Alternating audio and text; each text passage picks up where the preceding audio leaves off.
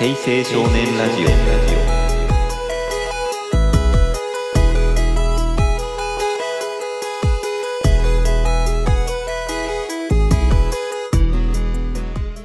はいということで平成少年ラジオ第10回目の配信となります。どうもこんばんは。私この番組のメインパーソナリティを務めさせていただきます。1984年生まれ関西でアラフォーサラリーマンやっています。船江門と申しますいやついにこのラジオも第10回目ということで参加いただいている皆様の熱量もあってですねあっという間に2桁に突入してしまいましたが次の3桁はなかなか先でこう2年くらい頑張らないと到達できない領域ではあるんですが、まあ、せっかくなら3桁目指して頑張りたいということでこれからも張り切っていきたいと思います。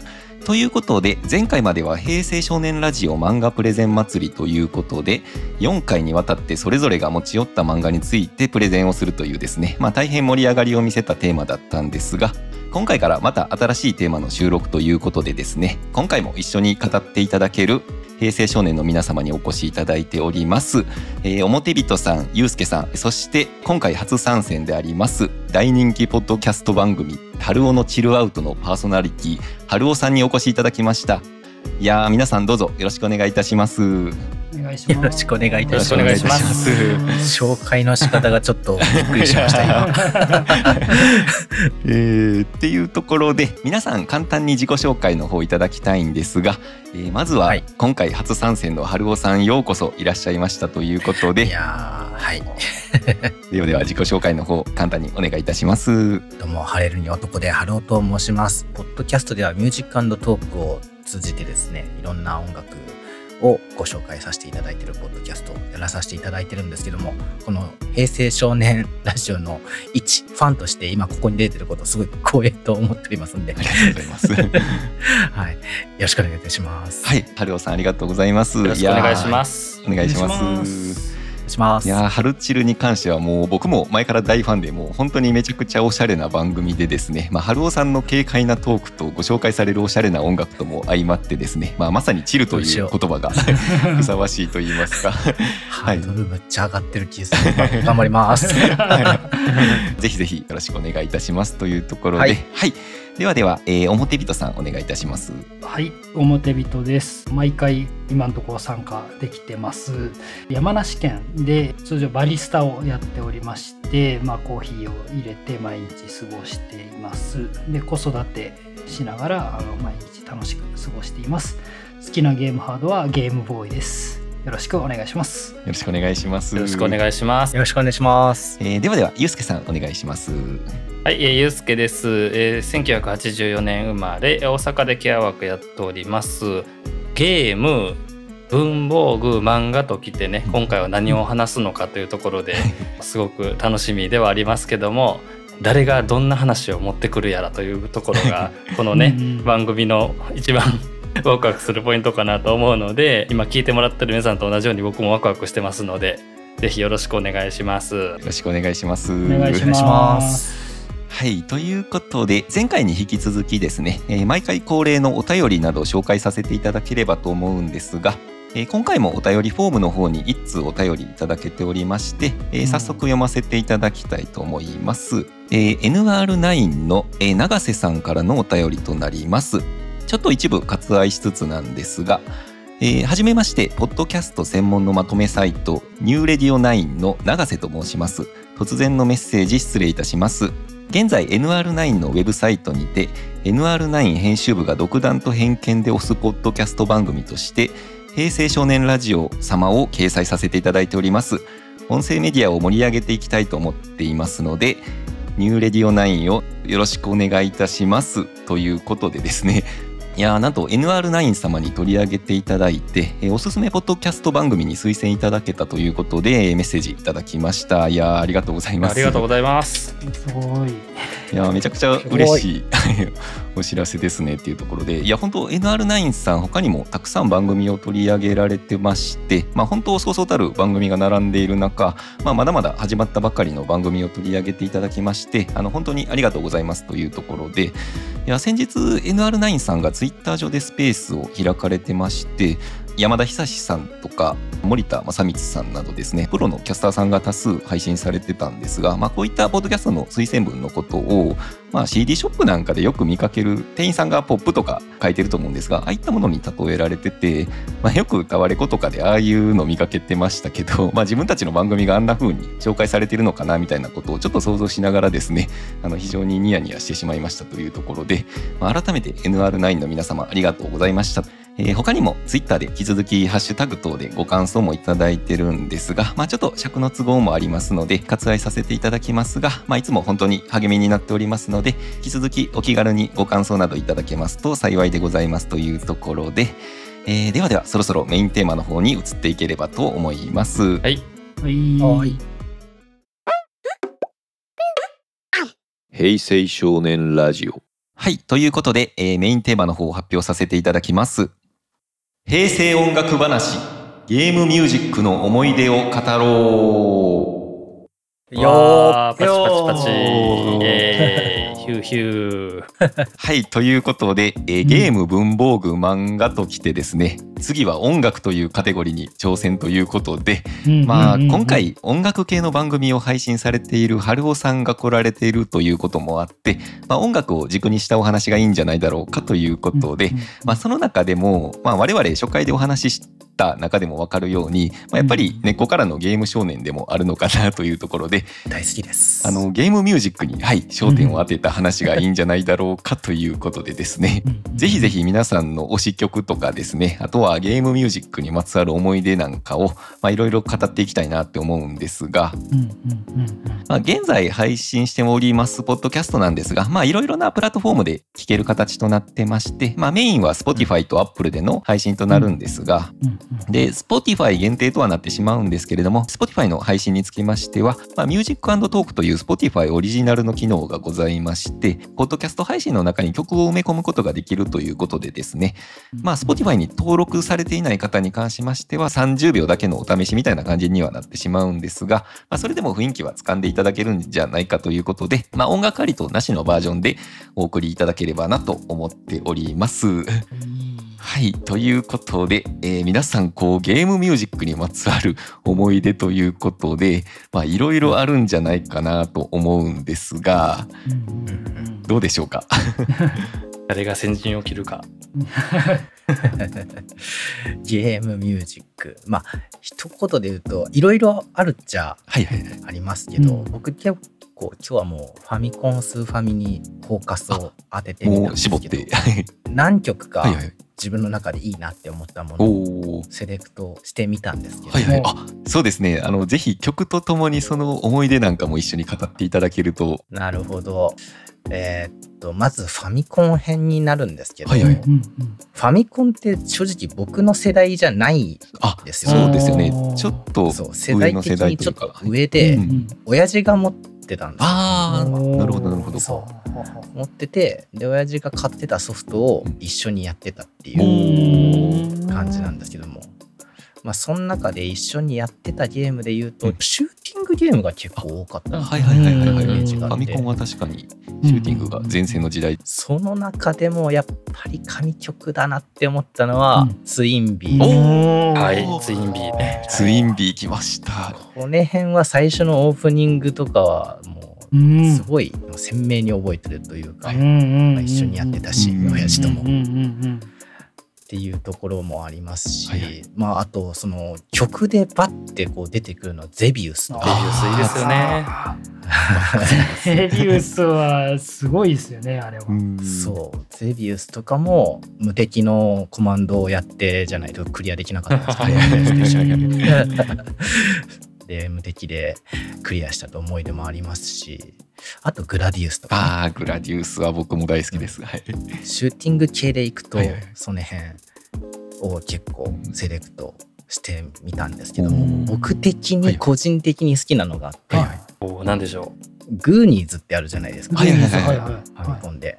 あれのゲーム音楽って、シンディ・ローパーのザ・グーニーズ・アール・グッド・イナフがうんうん。8ビットで入ってるんですよ。あはいはい映画はあるのは知ってましたけどそのまま。そのまま8ビットでアレンジされてえるんです僕それを大人になってから知って、はい。うわマジでうん。あれやんと思って、いやいいっすねそれ。それが一番、初めて知りました。思い出に残ってたりとかしますかね。はいはいはいはい。うん。曲は Spotify に入ってるんですか？ありますありますよ。シンディ・ローパー多分入ってると思うんですあでもグーニーズの曲でっていうのは入ってないのかな、うんうん普通にシンディ・ローパーは入ってるとは思うんですけどこれが8ビットになってあるバージョンがあるということですねそうそうそうそうそうそうそうそう。あじゃあここで一曲。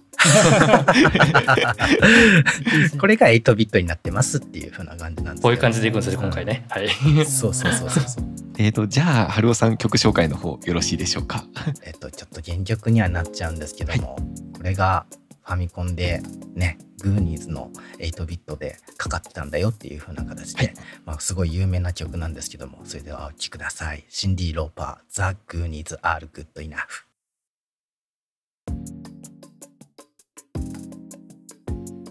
お送りいたしましたのはシンディ・ローパー「ザ・グーニーズ・アール・グッド・イナフ」でした。うんいやーありがとうございま。す。いやーこれが8ビットになってるバージョンがあるってそういうことで。一面からこの曲かかるんですね映画のゲーム化やからこそこういう形で実現したっていう感じありますね当時でこそこの8ビット化しないといけなかったっていうのはあると思うんですけれども多分今うん。ゲームでこれを開発したとなるとそのまま曲持ってこれちゃうじゃないですか。確かに、うん。うん。それをファミコン時代だったからこそこう8ビットにアレンジされたっていう経緯がまたいいですよね。ううんん。この話聞いて一個思い出したのがあるんですけどはいはい。あれうん。なんだっけ、メガドライブにマイケル・ジャクソンのゲームあったんしてるあったー俺それしたことある。はいはい。はいあれあれも多分似たようなテイストでステージの音バックグラウンドミュージックにスムスクリミナルがあはいはいはいはい。メガドライブの音源で延々流れてるっていういうのをなんかで聞いたことあってそれを思い出しましたねはいはいはいはい。この時期だからこそですよねそうですね。僕どうしてもあのニコニコ動画のはいはいはいはいあのニコニコ流星群とかなんかあの辺のでマイケル・ジャクソンがネタになってたのはいはいえはい。思い出したな懐かしいな。いやそもそもなんかゲームの BGM、うん。海外のゲームとかって BGM に注視するよりかは効果音に注視してたんですよ。その臨場感をっていうので海外のゲームは効果音とかそういったところに重視したけど日本のゲーム自体は BGM を取り入れてプレイヤーにその世界観をそのイメージを抱かせる手法を取ったっていうのがうんなんかそういった話は聞いたことがあります。面白いですね。そこら辺が文化は違うんですね。感性のね呼び起こさせ方の違いみたいなとこありますねうんそうそうそうそうそうそうそうそう。一応 BGM として初めてついたのが多分ファミコンのラリー X っていうゲーム。詳詳しい。なんかインベーダーも BGM っちゃ BGM と言えるのかって感じなんであれは効果音みたいな感じなんで。ででででそうそうそうそうそう。そうまさにまさに。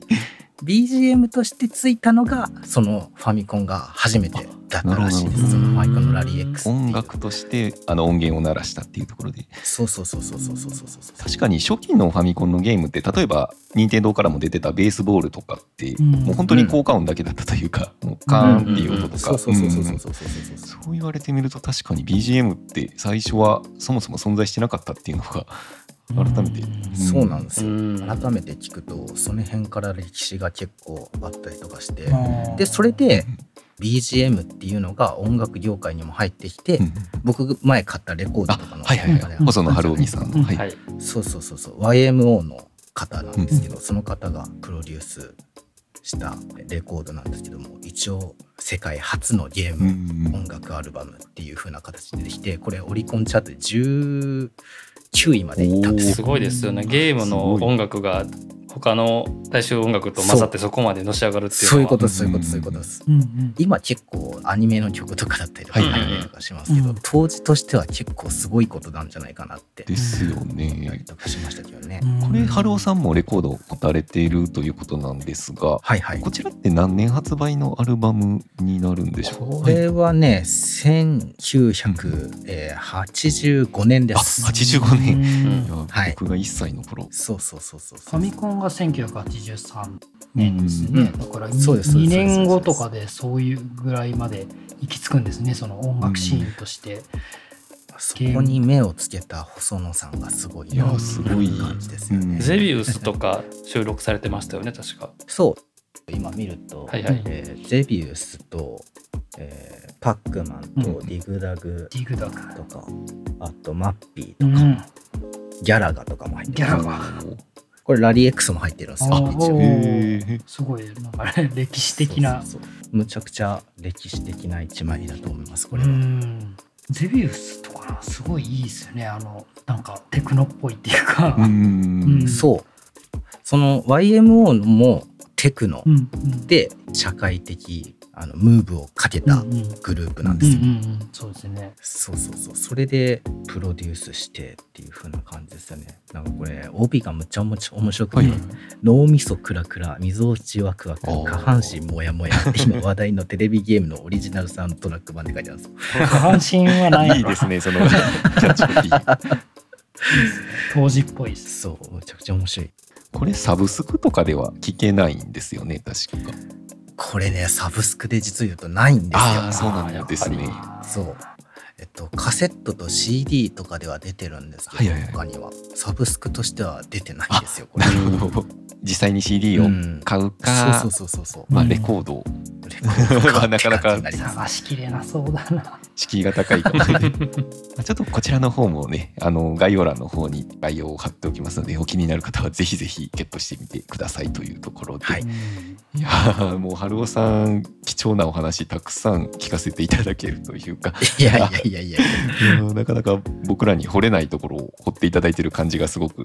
ありがとうございます。喋りたいことが喋れたような気があします。ありがとうございます。よかった映画とかその辺も関わうってるし、んいやそう。なんかカルチャー全般からうんそのつなげていってる感じがすごいかっこいいというか、もうこれね話す人によって違いますからね切り口がね。そう。そうレコードも持ってるんでレコードのお話も何度かつなげようと思って。その話してくれるんちゃうかなと思って。う ん今結構レコードブームというか。そうですね。なんかポッドキャスト界隈でレコードブームが来てる感じがしますね。いやー。そうですね。というところで。いやー春尾さんありがとうございました。ょっとロックマンのことについてあ。喋りたいなと。来ました、はいはいロックマン。ロックマン BGM 神ですから。そうですね。んロックマンの BGM に関しては本当にそれこそそのこの曲を聴いたらロックマンだっていうよりはやっぱこの曲を聴いたらこのボスだっていうのがもうすごいリンクするもう本当に激ムズというかうん。ロックマンの難易度自体やっぱすごい高いのでもうご存知の方はたくさんいらっしゃると思うんですけど、難易度が高いからやっぱり何回も何回もプレイするんですけど、まあ、そうしてプレイしていくとボスキャラのこうイメージと音楽っていうのがだいぶリンクして、うんうんすごい印象的だなって。確かに、うんエアーマンが倒せないっていう曲で曲も出ましたねいやニコニコ動画全盛期ですからね。懐かしい懐かしい。ーでもロックマン2の曲は本当にいいですよね。いやマジで完成度がめちゃくちゃ高い。ねうんううんん。ていうかファミコンであれぐらいの音出せるんだっていうそう。そうなんですよね。ところもありますけどもかっこいいですよねめちゃ。くちゃ耳に残るあれは、うんやっぱりグラディウスの初代とかゼビウスとかもん。単音で鳴っている感じがするというか、うんうんあまり複雑な和音を使って曲が構成されてないっていう感じがするんですけれども、うんもうロックマン2とかも非常に複雑なこうアルペジオだったりとうんか旋律っていうところが重なってて。うん。でまた演出もすごいじゃないですか。はいあのロックマン2なんかってロックマン1のエンディングからこうつなげていくみたいな演出があったりそうなんですよ。うんうん確かに確かに。曲でねその前作からの連続性を表現しているみたいな斬新な使い方であったりとか、うん。そういう点も含めても BGM っていうところの使い方が非常にうまいゲームだったなっていうのを。そうですね。ロックマンって当時からそのロックマンのボスキャラがあの個性的ですけどあれはあの募集されてはいはいはいはい。あの一般公募なんあですね。れですね、うん。筋肉マンの超人みたいな感じで、そうはいはいはい。有名なところだとあのアイシールド21の作者の方いらっしゃいあますはいはいはいはいあの方々あのロックマン4のダストマンとか、うん。あの辺を確か作ってるんじゃなかったかな。うん。でしたうんね。確かに。はい。あれですよねゴールドカードリッジがもらえる。あそう。うん。ねあ8枚しかないんですそう。よね。だからねボスの数だけですよね。そう。でまあそういうその選ばれしものが手にするソフトはないんですけど僕もあの当時、あのロックマンのボスキャラをあの小学生ながらに募集にあの応募しまして。リアルタイムです。ごいですね。熱い。熱いですよね、なんか夢があるっていうかうん。自分の書いたボスが採用されるんじゃないかって思ってうん。来ると、うん。ちなみにあのサンダーマンいそういそうい。そうサン。ダーマンっていうなんかワンのエレキマンとちょっと。そうそうそうサンダーマンっていうキャラクターを作ってあの出したんですけど、まあ、それを送るとですね、はい。なんとカプコンからですねスペシャル CD っていうのがおおすげえ。やばいよ作な。羨ましい。これ8センチ CD なんですけどこの Not for Sale って書いてますけどおね。お売っていない。一番品だやっぱり。ロックマンアレンジバージョンっていうスペシャル CD っていうのが送られてくるようになってるんですね。で、はいはいはい僕はロックマン5と6あと7も応募したんですけど、うんうんうんまあ、その時に送られてきた CD があって今回のこの収録の時に思い出してですね、こんなのあったなと思ってですね。いや、マジですごいやそれ。それがまあそのボスキャラのステージ曲のアレンジ曲が収録されてるんですね。はい、でそれがまあ当時聴きたかったゴージャスな音ではいはいはい。リミックスされてるしかもそのうん。なんすか単純にその音が豪華なだけじゃなくてテーマに合わせてアレンジが効いてるんですよね。例えばロックマン3のスパークマンっていうあのボスがいるんですけど、まあ、そのうん。ボスキャラの名前の後ろに「先行の魔術」とかあのちょっと副題がついててですね。スカルマンドと冥界の戦士とかですね。そういうなんかテーマに合わせてイメージが湧き上がるようなおあおのアレンジになっていまして。これやっぱ死ぬほど聞いたんですよね。小学校の時に。ああですよボロねボロなんですけど、うんうん。ううんん。でそれずっと忘れてたんですが、うんうんまあ、現物あるんでそれも思い出したんですけど Spotify にですねはい。実はそこの音源が聞けることがあるんですね。マジですか。判明しまして、これ、すごいよね。うん。俺知らなかった。僕も知らなかったんですよね。たまたま知ったんですけど、Spotify の音源の中でやっぱカプコンサウンドチームからいろんなサントラが出てまして、うんうんうんでロックマンの無印のファミコンで出てたロックマン1から6は、えー、とサウンドコレクションっていうのが公開されてるんですよ。はいはいはいうん。でそのまあ原曲のがバーってある中で一番最後らへんにアレンジバージョンみたいなやつがそれぞれに含まれてるんですね。はいはいはいそれをちょっと気になった方ちょっと聞いていただきたいなと思います。そうですね。あ、じゃあ Spotify にあるということであれば、ぜひぜひちょっとここいらであの一曲、はいロックマンの曲をということで、はいじゃあ表人さんこちら曲ご紹介いただいてもよろしいでしょうか？わかりました。カプコンサウンドチームウィンドマンというロックマン6のボスのステージでフォースウィンド聞いてください。お聞きいただいたのはカプコンサウンドチームでロックマン6のウィンドマンからフォースウィンドでした。表人さんありがとうございます。いいやーこれいや原曲はすごく疾走感のある曲なのに、アレンジだとすごくピアノでしっとりとした感じになってて、いやこれが当時表人さんはボスキャラを応募した特典として独り占めできてたってことですよね。そうなんですよめりしました。ちゃくちゃいい。いや、すごい大おまきですね。うんいや本当びっくりしました。こんなのが送られてくるんだって感じで。びっくりしましたでもこれ見るとですねやっぱそのロックマン5の時は13万通の応募って書いてはいて、へえで、えっ、と、6万6の時は全世界20万通の応募ってことは、20万通。20万ということは、世界規模これ、だったんですね。20万枚あるってことですね。流通してるってことですね。確かに。オリコンに普通に入る枚数じゃない だからもしかしたらこれ知ってる人がねうん「平成少年ラジオ」聞いてあ僕も持ってる 私も持ってるって人いるのかもしれないなって思いました。持ってる人はいるかもしれないですねね確かに。うん。20万分の8って考えるととんでもなくすごいね倍率がいね確かに。これチェックするのも大変そうですよねね。開発側も。有賀仁先生っていうあの漫画家はいはいはい大好きあのロックマン開発暇の漫画があるんですけどそれでもやっぱロックマン2の一番最初のボスキャラ募集をした時にいつでも見な見逃さないようにちゃんと目を通そうみたいなすごいたくさん来たけどみたいなシーンがあったんですけどうん。その精神でやってるんだろうなって思ってうん、やっぱり熱量がゲームの BGM だったりその内容にも反映されてるっていう感じがもう熱いというかそうですうね。んでちょっとおまけなんですけど、はいはい。このおロックマンのスペシャル CD のロックマン6で応募した時に送られてきたやつがこのはい緑の CD で、はいちょっと後ろを見るとちょっと違いがあって下のところになんかこの赤いはいはい なんかありますね赤いの。はい。うんこれがですねなんかアルフライラって書いてるらしくってはいはい。はははアルフライラっていうのはうんカプコンのそのメンバーで有名な人としては下村陽子さんってがいはいはい。はい下村陽子さん、はい、この方はその後はスクエアの方そうですね。とか FF15 の曲とか。そうですね、うん。はい。この方とかが在籍してたチームみたいで。で僕はいはい。初めて買った CD がロックマン X のサンあおー。アレンジサントラなんです。よ好き。はいはいはいはい。めちゃくちゃいいの持ってる。これ一番最初に買った CD なんですよ、え思い出の一枚。はい、はい、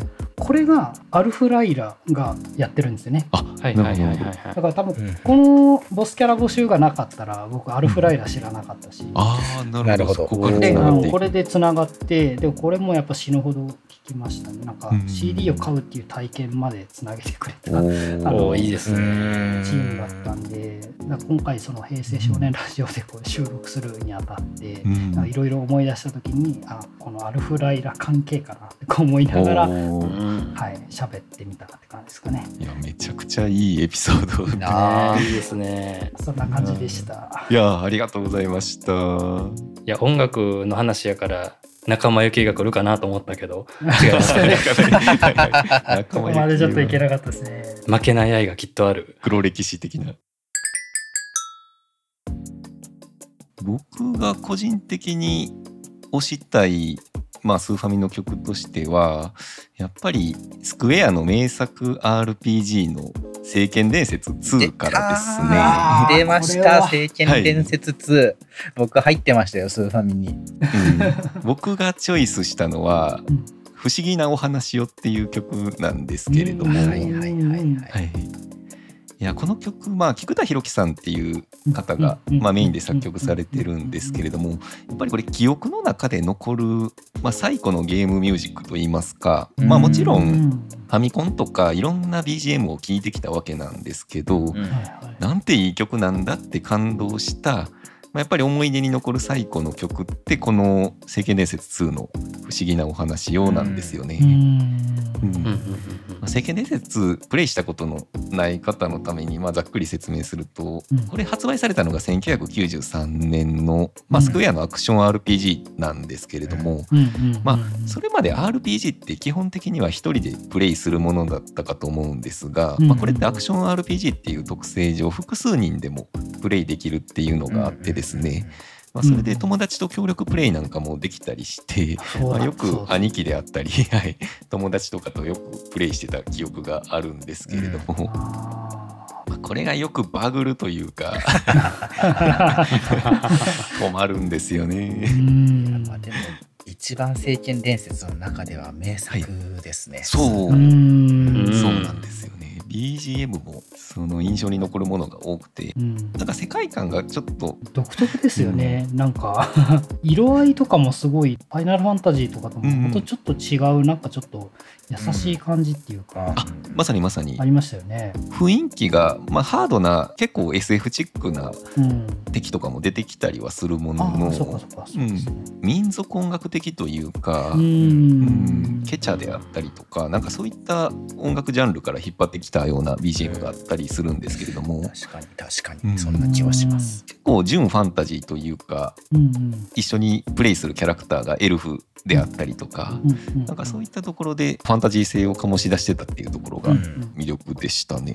うん。これリメイクもされてるんですよね。プレイステあー4でされてました、はい出たのかな、うん。僕未プレイなんですけど結構音楽なんかもリミックスされてたりして、うん。うん、綺麗になってるっては言いますけど。そうですね。この不思議なお話をのリミックスもあるんですけれどやっぱり僕は原曲の方がう ん思い出に残ってて好きかなっていうところで。リミックスこれデデマウスだったかな。うん。なんかプロのアレンジャーに頼んでるはずなんですよね。うんうんうん。えーとじゃあそうですね。じゃあここの曲流す感じ。で 流しちゃいましょう、はい。流しちゃいましょう。はい、私、船右衛門が推したい、えー思い出のゲームミュージックスーファミ編ということで、えースクエアの名作 RPG、聖剣伝説2から、不思議なお話をです。ゆうすけさん的にも流したい曲とか。そうですよ、聞きたいですよ。えーじゃあはいいいんですか？聞いてくださいよ、お兄さはい。えっとね、さっき話してる時に収録回ってたかどうかちょっとわかんないんですけど、杉山浩一さんの話が出たじゃないですか。ドラクエ。こないだね、実家に帰った時に大事に取ってある当時のえ小学館から出てる学年誌があったんですよ。調べたら1992年にスーパーファミコンで「ドラゴンクエスト5」が出てるんですよね「天空の花嫁」っていうのが。で「ドラゴンクエスト5」が発売されるよっていうのが載ってる小学2年生かな。うん。うん。ん。小学2年生のやつで乗ってたんだ。そうそうそうそうそう。うん。でも鳥山明先生の絵は使えないので、なんかオリジナルのゲーム画面とイラスト部分は別の人が描いたりとかするちょっと味わいがね今となってはある感じなんですけどもね。で聞いてください。そのね小学2年生が大事に取ってある理由ですよ。うん僕そこにね載ったんです。え乗ったの？乗った。何で？なんかねある時多分そのいろんな検証とかにあの応募してるハガキの中から読者リストみたいなのがあったんでしょうね、うん。編集部の方に。電話がかかってきてうん。うちに。で今度こういうゲームが発売されるんだけど、っていうのを電話越しにインタビューみたいなのをすげえ。えーすごい。貴重な体験。そう。でも発売時期を考えたらだいぶ遡るじゃないですか、1年か2年に上がる前か、まあ、2年になって、ね、すぐぐらいかみたいな感じだから全然ピンときてなくて「うんうんうん。はい」みたいな感じでもう 何？コメントとかじゃなかっうんたんですよ。もう聞いてる僕からするとね。小学2年生じゃん。う。んんでいろいろ多分向こうは楽しみとか面白そうとかっていうコメントが欲しかったんだと思うんですけど、一切多分そんなわけが分かってなかったし ドラクエやってなかったしなるほで「楽しみ?」って言われて「うん」ど。うんなんかねあの魔法の絨毯とかいうのが今度は出るらしいんだけど乗ってみたい? 」うんって言って。終わったんですよ。はいはい。そしたら発売を楽しみにしてる子供たちの声みたいな何人か僕と同じような感じでインタビュー受けたちっちゃい子供たちのコメントが載ってるところに母親がいつの間にか送ってた僕の荒いね切り抜いたみたいな画あの写真 とともに「魔法の絨毯があるらしい乗ってみたい」っていうコメントとして載ってるっていう。印象操作。小学2年生にドラクエ5の話をするっていうのもなかなか酷ですけどね。いやーですね。であのさっきの表人さんの,、ね、あの検証を応募した時に届いた CD の話じゃないですけど僕のとこにもなんか来たんですよ。へでもそれは非売品じゃなくて多分そのゲーム発売するのと同時にこの発売されてる他の周辺のグッズみたいなものの一つが届いてそこにまあ、それこそまあ時代やから8センチの CD ですよね。そこにえっとね序曲、うん。ドラゴンクエストの序曲と、5のフィールド曲が1曲、2曲入りの、まあ、ミニ CD みたいなのが入ってて、何にもわからんと聞いてたんですけど。いい話やな。脈がすごいことなのに。そこからまあ大人になってドラクエをやるというね。うん。そうですね。もう社会人になってからだったんで、ドラクエやったんはあああの時のみ社会たいな。人になってからドラクエやった方が絶対に楽しめてたと思います。はい。子供の頃やった時何もなそうねわけわかんない感じになっちゃいますし。ようやく点と点がつながったんですね。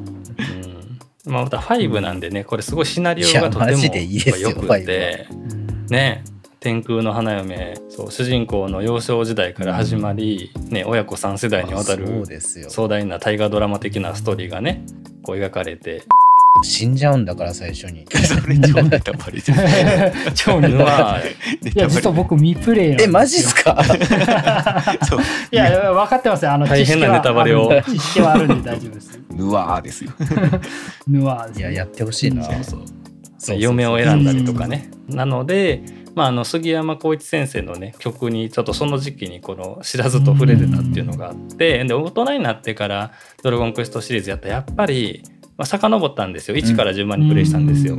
やっぱどの曲もやっぱ素晴らしいですよね。本当に。まあ、あれぞドラクエの曲って感じですよね。去年？一昨年去年か。あうん。の杉山先生亡くなられてね、うん。追悼のね番組とかでたくさん聞いたと思いますけども、やっぱ中でもその僕がオンタイムっていうところもあってこの5の曲っていうのはすごくうん。グッとくるんですよね。戦闘曲でね「あの戦歌を交えて」っていう曲があるんですけど、うんうんうんうん。そう。確かね杉山先生あのファミコンってその音数少ない話あったでしょ。もともと交響曲として作った音楽をうん。そっちのゲーム音源になんとか音数減らして落とし込んでるみたいなことをやってきてて、なんでね「ドラゴンクエスト」のコンサートとか行くとうんね。しっかりオーケストラでねうん。あの聴かせてくれたりするじゃないですか。スーファミになってちょっと表現力上がったのか、やっぱり迫力がやっぱりグッと上がってるんですよ。なんでその「ドラゴンクエスト5」の戦歌を交えてっていう戦闘曲とあとねこれえげつないなと思ったんが1個遡って「ドラゴンクエスト4」ですね。うん「導かれし者たち」っていうゲームでこれもね戦闘曲なんですけど「栄光への戦い」っていうタイトルだったかな。これ2つともちょっとあの Spotify にないので、あの皆さんちょっとそれぞれの手段で聞いていただきたいなと思うんですけど、この4の戦闘曲の「栄光への戦い」っていうのが、もう変拍子ゴリッゴリなんですよ。うーん、確かに。言われてみればそう。なのにファミコンのまず音数で表現してるっていうのもあるし戦闘曲なんてもううん。飽きるほど聞くじゃないですか。初めのスライムから始まりね。ラスボス倒す直前までねフィールドの敵は全部それじゃないですか。この違和感を抱かせない自然さというか僕ねもう山ほどもう杉山浩一の「ドラゴンクエスト曲」あのおすすめしたいのはあるんですけども4と5の戦闘曲っていうのはぜひちょっと今一度聴いていただきたいなっていうのがあるんです。うん。もう一つねせっかくやから Spotify で聴けるやつをと思って、うん。もう一個持ってきたんですけども、あはいだいぶちょっと時間が飛びまして、はい僕が大学時代の時はい。なんですけどもその時ちょっと僕バンドをやってたんです。で、まあ、自分たちで曲作るっていうことがちょっとずつうん。できるかなできないかなぐらいの時やったんで練習するためにはいろんなお気に入りの曲のコピーとかをやってたんですね。ほんでうん。時を同じくして久しぶりに昔のゲームやってみたいなっていうブームが僕の中で訪れて、その時にこの再履修みたいなことをしたのが、えっとね、パラッパラッパ、懐かしい。はいはい。ね、プレイステーションではい発売された、有名な、ねうんリズムアクションゲームですけども、でそのね続編として「あのねうんじゃまラミー」っていうゲームがあったんですね。ありましたありました。はいはい。でパラッパラッパーっていうのはラップバトルなんですよ。うん。タイミングよくうん。あの曲に合わせてボタンを押していくとキックキックパンチみたいなうん。ね。うん。でグッドとかバットとか出るんですけど、うん。じゃまラミーの方はバンドなんですよね。ギターなんでギターでそのキュイーン鳴らしたりとかソロを入れたりとかっていうのがタイミングよく押していくと起こるっていうので、うんあこれいいやんと思って、うん。この辺でちょっとゲーム音楽とか一回カバーしてみいひんみたいな。ことをやったんですよ。すご。そううんうんでかっこいいんですよねこの「うんじゃまラミー」のテーマ曲っていうのが。うん。登場するラミーっていう女の子の、えー結成してるまあバンドがですねミルク缶っていうんですね、うん。はいはい。うん。ミルク感。まあ、ミルクの入ったうん。入れ物ですよね、うん。ラミーやからあの牛なんですよキャラクタは。いー的には。であのちゃんとね Spotify でねミルク缶っていうこのバンド名で登録されてて、ミルク缶で検索していただくとあの見覚えのあるねロドニーさん。のあのイラストが出てきますんでね、なるほど。でその、えっと、ウンジャマラミーの、まあ、メインテーマ曲である「Got to Move」っていう曲があってうん。これを当時の、えー僕ちょっと音楽やってた時にあのボーカルの子女の子だったんで、うん。カバーしようぜって頑張った。難しすぎてできなかった。難しいんですね。っていうのがありますので、はいはいはい、聴けます Spotify でぜひあの聴いてみてください。はい。とウンジャマラミー、えー、プレイステーションで発売されたゲームの「ミルクカン」というバンドの曲で「Got to Move はいというところで、えー皆さん思い入れのある BGM のプレゼンというところでいやー本当春尾さん祐介さん表人さん僕ともうそれぞれジャンルが違うところから切り口があってですね、もう非常に面白く聞かせていただきましたというところでいや表人さんとか祐介さんのその実際に雑誌に掲載されたり 応募されたりみたいなところ たまさか、は い角度から来られるとはっていうところで。確かに。いやー BGM にまつわるお話だったのにまさかそういった濃ゆい話も聞けるとは思ってなかったので、うん。いや本当にありがとうございましたというところとあとやっぱり春尾さん来ていただけたというところでやっぱり春尾さんならではのサブカルとリンクさせたグーニーズの曲の紹介みたいなところでやっぱり僕らだけじゃ出せない持ち味みたいなところを感じさせてくれたなっていうところで。いや本当に。お見事でございました、はい。本当にね。今回ね、まあ、第1回で音楽会っていうことでやらせていただいたんですけれどもいやまだまだ皆さんこう引き出したくさんあるんじゃないかというところで、うん。ぜひぜひねあの次の機会にもまた推しの曲であったりとかプレゼンしたい曲というものがあればぜひこの場でねご紹介いただきたいなというところでいやー今回、えー表光さんゆうすけさん春尾さんいや本当にありがとうございました。ありがとうございまありしたがとうございました平成少年ラジオでは皆様からのお便りをお待ちしております。番組への感想取り上げてほしいテーマまたまた番組への出演希望など何でもお気軽にお寄せください。ツイッターにて「ハッシュタグ平成少年ラジオ」をつけてつぶやくか概要欄のリンク先から匿名でお送りいただけるメールフォームがございますのでそちらからお気軽にメッセージなどをお送りいただけると嬉しいです。また番組のサブスクリプション登録などもぜひぜひよろしくお願いいたします。ご視聴ありがとうございました。さようなら。